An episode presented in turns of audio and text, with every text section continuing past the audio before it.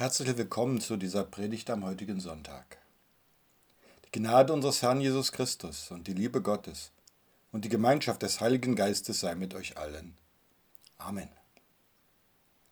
Liebe Gemeinde, wie sah eigentlich die Silvesterfeier bei Ihnen vorgestern Abend aus? Ich hoffe, Sie konnten das alte Jahr in einer frohen Stimmung ausklingen lassen und das neue Jahr begrüßen. Wenn wir es nicht haben krachen lassen, so haben es vielleicht die Nachbarn getan, falls sie noch Vorräte an Feuerwerk hatten oder es sich im Ausland besorgt haben. Es gibt so ein Motto: Neues Jahr, neues Glück. Das neue Jahr wird freudig begrüßt, weil es noch unbefleckt ist, noch keinerlei Schatten des Alltags hat. Das Alte wird verabschiedet mit großem Trara. Ist das neue Jahr wirklich so gut und so unbefleckt? Und das alte, war es so schlecht? Erwartungen und Wünsche für zweitausendzweiundzwanzig, haben Sie die? Konkrete Pläne vielleicht. Was haben Sie so vor im nächsten Jahr? Haben Sie schon geplant? Haben Sie sich schon Ziele gesetzt? Stehen Veränderungen an? Meine Frau und ich haben zwei Dinge für das neue Jahr geplant. Das eine ist ein Ostseeurlaub auf Usedom Ende Juni. Und das andere ist der Erwerb, der Umbau und vielleicht auch schon der Umzug in das Haus, dass wir im Ruhestand bewohnen werden. Mit dem Ruhestand ist es zwar noch ein paar Jahre hin, aber in dieser Zeit können wir schon mal das Prattauer Pfarrhaus für meinen Nachfolger durchsanieren. Zum Jahreswechsel schauen wir aber auch zurück. Was war zweitausendeinundzwanzig gewesen? Es ist gut, immer mal wieder zurückzuschauen, was das vergangene Jahr gebracht hat. Die persönliche Rückschau, die macht der eine oder die andere gerne in den Tagen zwischen Heiligabend und den Heiligen Drei Königen. Was war wirklich wichtig in diesem Jahr? Was hat mich berührt? Was hat mich angesprochen?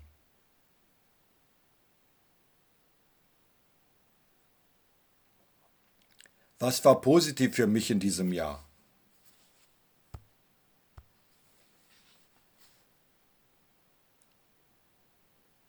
Habe ich neue Menschen kennengelernt?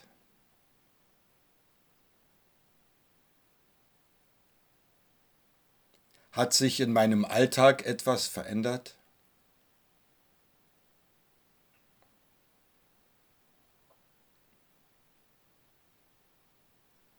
Vielleicht habe ich auch neue Glaubenserfahrungen gemacht. Wem war das zu verdanken, was ich an positiven Dingen erlebt habe und was mich erfreut hat? Oder überwog in diesem Jahr das Negative, das Dunkle, das Traurige?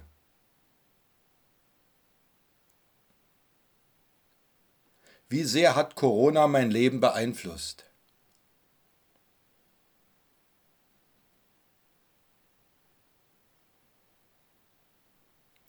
Wurden meine Erwartungen erfüllt an das letzte Jahr? Wenn nein, waren die Erwartungen vielleicht zu hoch und die Ziele zu weit gesteckt?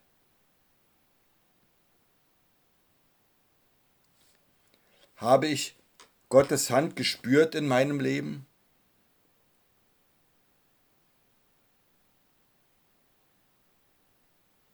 War mein Glaube stark genug dort, wo ich Anfechtungen erlebt habe?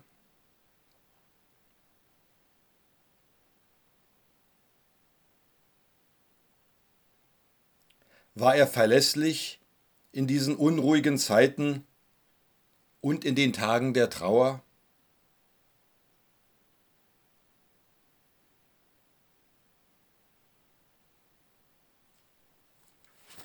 prägt mein Glaube?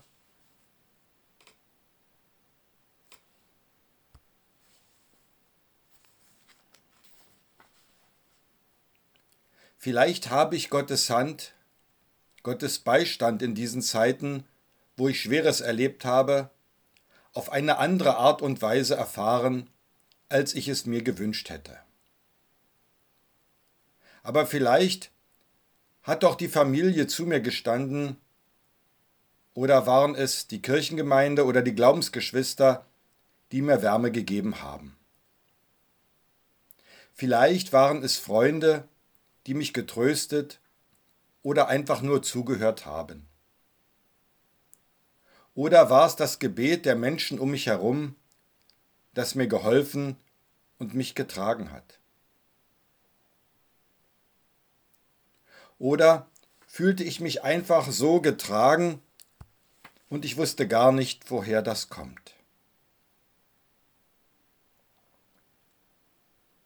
Und jetzt, zweitausendzweiundzwanzig?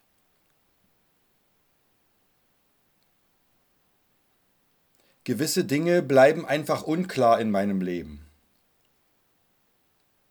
Wie viele von meinen Sorgen und von dem Ungewissen und von den offenen Fragen nehme ich mit in dieses neue Jahr?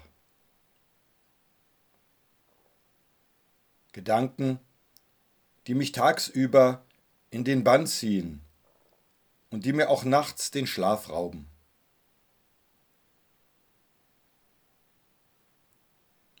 Trägt mein Glaube zweitausendzweiundzwanzig?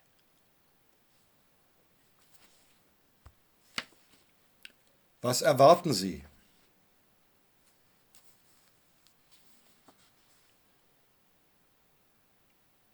Was wünschen Sie sich?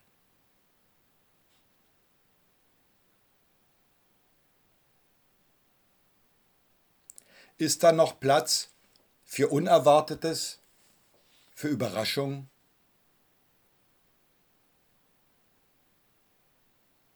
Oder ist schon alles verplant bei Ihnen? Dass wir etwas erwarten für zweitausendzweiundzwanzig, das ist wohl ziemlich klar. Jeder von uns hat Wünsche für das, was ihm noch fehlt zu seinem Glück. Viele Wünsche sind da auch verständlich. So der Wunsch, gesund zu werden oder gesund zu bleiben. Und dass Corona so weit wie möglich zurückgedrängt werden kann.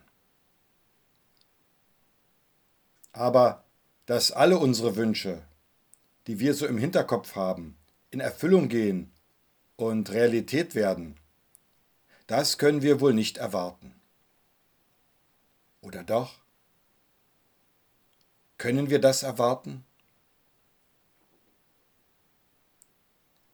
Auch zweitausendzweiundzwanzig wird sich vieles verändern. In Ihrem Leben und in meinem. Wenn man Kinder und Enkel aufwachsen sieht, sieht man die jährlichen Veränderungen sehr deutlich. Aber Veränderungen gehen nicht immer so schnell. Veränderung heißt nicht immer nur wachsen. Manchmal schrumpft auch etwas. Besonders so ab sechzig. Oder manchmal auch ein bisschen früher. Alles hat seine Zeit, so sagt es der Prediger Salomo. Ein jegliches hat seine Zeit. Und alles Vorhaben unter dem Himmel hat seine Stunde. Geboren werden hat seine Zeit, Sterben hat seine Zeit, Pflanzen hat seine Zeit, Ausreißen, was gepflanzt ist, hat seine Zeit. Wir, wir wissen nicht immer schon, wann etwas seine Zeit hat. Die Zeit gehört zu den Dingen, die die Naturwissenschaft nicht ergründen kann. Zeit bringt immer etwas Ungewisses mit sich. Das soll auch so sein. Denn erst dadurch wird das Leben spannend und bringt immer etwas Neues. Wo bliebe das Spannende im Leben, wenn ich alles vorher wüsste? Wo bliebe der Wert der Hoffnung, wenn die Zukunft unveränderlich geschieht und ich mein Morgen schon kennen würde? Ich denke, es ist gut, dass wir nicht wissen, was uns das nächste Jahr bringen wird. Aber was können wir denn jetzt erwarten, zweitausendzweiundzwanzig? Gott wird uns sicher in dieser Ungewissheit nicht alleine lassen. Er leitet uns. In Psalm zweiundsechzig heißt es: Meine Seele ist stille zu Gott, der mir hilft. Denn er ist mein Fels, meine Hilfe, mein Schutz, dass ich gewiss nicht fallen werde. Wie lange stellt ihr alle einem nach? Sie denken nur, wie sie ihn stürzen. Sie haben Gefallen am Lügen. Mit dem Munde segnen sie, aber am Herzen fluchen sie. Aber sei nur stille zu Gott, meine Seele, denn er ist meine Hoffnung. Er ist mein Fels, meine Hilfe und mein Schutz, dass ich nicht fallen werde. Bei Gott ist mein Heil und meine Ehre. Der Fels meiner Stärke, meine Zuversicht ist bei Gott. Hoffet auf ihn alle Zeit, liebe Leute. Schüttet euer Herz vor ihm aus. Gott ist unsere Zuversicht. Stille kommt in diesem Psalm vor. Meine Seele ist stille zu Gott. Kein Wünschen, kein Klagen, kein Reden. Einfach hören und da sein vor Gott. Vielleicht hatten wir vorgestern vor Mitternacht einen Moment der Stille für uns. In diesem Psalm zweiundsechzig führt der Beter ein Selbstgespräch mit seiner Seele. Er weist sie bzw. sich selbst auf den einen festen Punkt hin, der ihm in allen Unruhen seiner Zeit ein Innehalten, Stille, neuen Atem und neue Kraft schenken kann. Auf Gott, der schon war, bevor alles geschaffen wurde, in dem wir alle weben und leben und der auch dann auch da sein wird, wenn wir auf dieser Erde längst Vergangenheit sind. Trotzdem müssen wir sehr lauschen, sonst hören wir Gott nicht. Die grellen Bilder, die schrillen Töne, die liegen ihm nicht.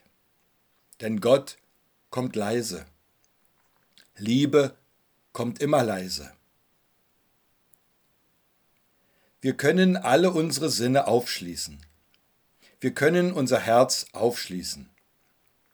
Dann ist Gott da und er kann bleiben.